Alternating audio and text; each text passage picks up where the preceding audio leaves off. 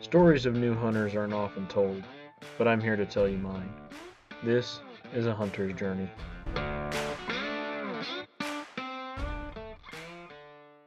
Alrighty, everybody, welcome back to another episode of A Hunter's Journey. I'm your host, Will. Um, if you're new to the podcast, welcome. On this podcast, I basically talk about um, just all things like hunting and fishing um, and just my adventures doing them and giving you tips and tricks on maybe a few things that might might help you find success in some of the stuff that you do. Um, if you're new, sometimes there'll be kind of pauses or things where I'm just trying to think of what to say or something like that. I'm not reading from a script. Um, this is all just making it up as I go along, I guess. Um, and I don't cut anything out simply just because I don't want it to feel edited like some of the other podcasts out there, I, I don't want it to feel like it has been edited and then like, oh well, what is he editing out? Like I'm not editing anything out. So I want to make that abundantly clear. Um, and if you're returning, if you're a returning listener, welcome back. I really appreciate the continued support, and I really hope you're enjoying these episodes as we're kind of transitioning into the winter time here, where stuff kind of slows down, and ice fishing is really the only thing that's going on right now. Um, and oddly enough, that's what we're going to talk about again today. Um, so last week I talked about ice fishing 101, basically all the gear and everything that you'll need to get into ice fishing.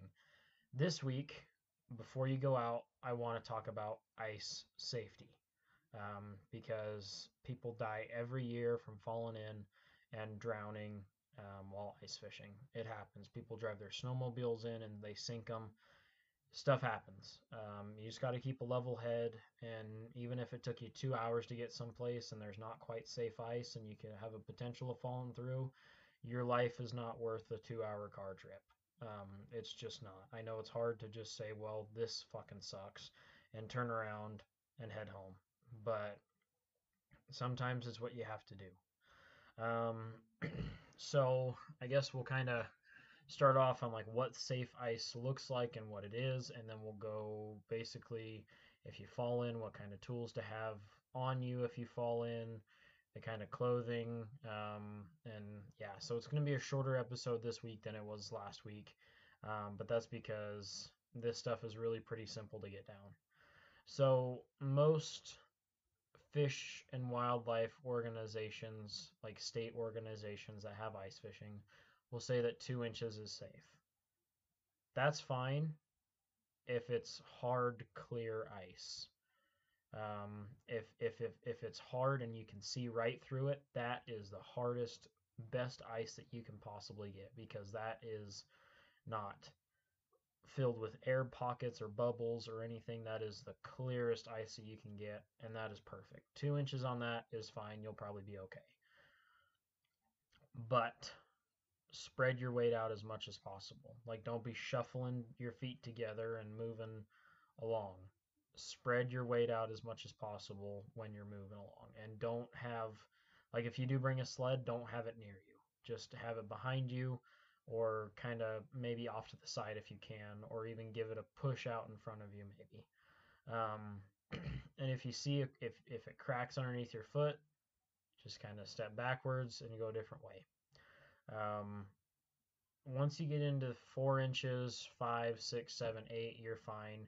Depending, it doesn't really matter depending on like the ice clarity. If it's super cloudy or super white, it'll it should be all right. Um, but once you get past like five or six inches of ice, you're good. Um, you'll need at least 12 or 14 inches to drive a snowmobile on it and at least 20 inches to 24 inches to drive a small car, and then 24 plus to drive a truck. Um, we don't have a lot of places where you drive trucks out onto the ice here. Um, it's just not something that people do, but people do drive snowmobiles out. So if you have 14 inches or more of ice, you'll be fine. Um, you just got to watch out for those soft spots where it's maybe a different coloration. Um, but I don't run snowmobiles, so I can't speak to that. Um, I, I just can't. Um, a good tool to have while you're going out onto sketchy ice is um, it's not a pry bar, but it's it's a big long metal bar Um, Eskimo makes them. Lost Creek makes them. I can't remember who else makes them, but it's a it's a spud bar I think is called spud bar, um, and basically uh, you can find them pretty much wherever ice fishing stuff is sold or online.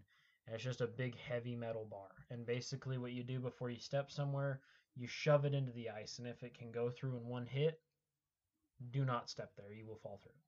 If it takes two or three, it might be okay. But if it takes quite a bit to get through, like four, five, six, seven, eight, it's fine. But the main point is if it goes in through, if it goes through in one hit or two hits, don't even think about it because that's just asking to fall. Excuse me, fall in. Um, so a spud bar is really good to have.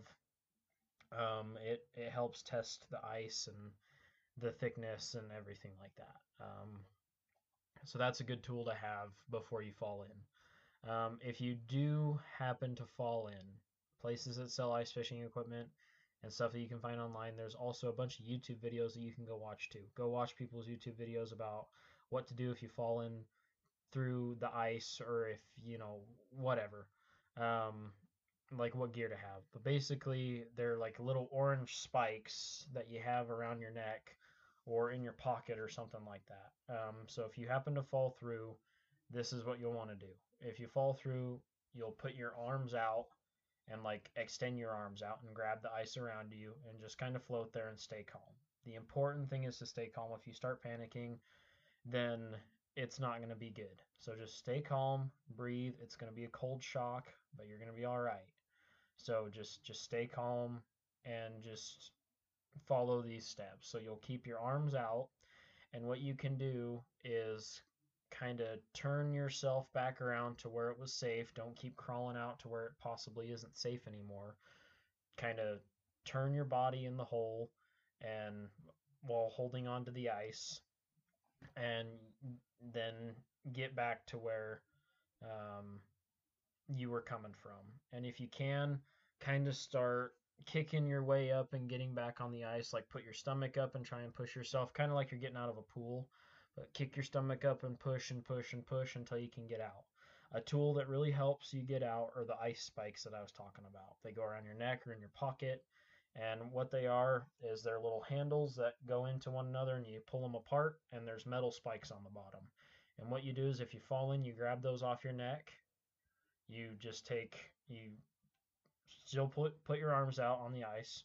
Then you'll take one hand and pull those off your neck and then um, kind of bring your hands together in front of you and break them apart if you can, and then stab them into the ice and start pulling yourself out because they'll grip the ice and they'll help you pull out. So just stab it, stab it, stab it, stab it, stab it, and pull out. I don't care how thick the ice is. If I'm walking out on the ice for the first time that day, I have those on me. If I'm out there and walking around and I've been drilling holes and I've been setting tip ups and I've been setting all my gear up and everything and there's a bunch of other people around me. Like if I know that the ice is safe, I'll put those in my pocket. Um, but I will always have them on my person because I don't want to be caught without those. You never know when you'll hit a soft spot, um, and it's just ice is never a certainty. It's 99% safe. If the rest of the lake is safe, where you're at is going to be safe, but you never know stranger things have happened. So you want to take those ice spikes and pound into the ice and kind of drag yourself out, and you'll be fine. Another thing that really helps when you fall in are floating ice suits. Strike Master makes them, Eskimo makes them, I think Ion makes them too. Um, all your ice brands, all your big ice brands should make a floating suit. Granted, they are expensive. Um, so it's an investment. If you're into ice fishing, it's worth it. I personally don't have one because it's going to be about six or seven hundred dollars for a full ice suit, and I never go out to a lake at the point in time when the ice is going to be sketchy. I always wait until we have a really good hard freeze, and then I'll go check. Um, but an, a floating ice suit will also help because it'll keep you floating and Um, it'll help you gain control of, of where you're at too, and um, and yeah. Um, so that's another thing. They make these so if you're with your buddy um, or your parents or whoever you're fishing with, they make this thing called a like a throwing a throw bag or whatever, and basically it's just rope inside of a bag that if somebody falls in, you can stand on the safe ice and throw the bag to them, and they can wrap their hands around the rope that comes out of the bag, and then you can basically pull them out. Um, so that works too. Um, I think that's pretty much all the safety devices I've seen. Um, another good thing to make it so that you don't at least slip on clear ice is the the cleats that go on your on your boots and stuff, the metal cleats. Those work really well, and I like them. I actually have quite a few of them, um, and they they just work really well, and they just help you get traction on on the ice. Um, they you won't be sliding around, and yeah. Um, let's see. You know, I don't think that there's a whole lot more to my ice safety kit. Um, just really the most important thing is don't panic and assess your situation and make sure to go back to where you came from. If your gear falls in, leave it and just get yourself out first, and then you can take care of your gear. If you have to fish it out or get a grappling hook and get your auger out or whatever, like it's not worth trying to dive down there and grab it because if you're swimming in that 30 degree water, your body will go into shock and you will drown. Um, so the important thing is to just get out of the water and you should be fine. Um, yeah, that's really that's really about it for ice safety. Just don't go out if it if it if you if your gut tells you that it looks too too thin or you're like, hey, I probably shouldn't step on that, then you probably shouldn't step on that. Like your gut is right 99% of the time because it's it's the function in the body that wants to keep you alive. And so if if your gut's telling you something, listen to it. Um, if your gut's telling you don't go out on that ice, it doesn't look good, then don't do it. If you drove three hours to get to a lake and it's very sketchy ice, it's not worth it. Like catching a few fish is not worth dying. So it's it's not worth it. So if you have even a little tiny thought that you're like, hey, that ice doesn't look safe, don't go out on it. Or at least test it first. So if you test it and it seems all right, it's probably okay. You just have to make sure you test wherever you step. Um, but like I said, six to eight inches is about what I wait for. Some people get out on these lakes when there's four inches of ice or three inches of ice, and I just can't do it. Just not going to. It's not worth it to me. Um, and yeah, so um, that's I think that's really about it for for the ice safety stuff. That's really all that I have to say. All I've learned and and really all that I've uh, ever encountered. I knock on knock on wood. I've never fallen through the ice before. You know, knock knock on as much wood as I need to, but I've I've been lucky enough. So um, I don't think I will if I just keep my head on me. But um, if I do, then I'll make sure to be prepared for sure. Um, anyway, that's really all I have on ice safety for this week. If you guys have any comments, questions, or anything like that, you can email me or DM me on Instagram. All that stuff is going to be in the show notes, so go go check that out. Um, but until next time, make sure to stay safe while you're out in the woods. Respect your fellow hunters and anglers. Stay safe while ice fishing, and we will catch you guys on the next one. See ya.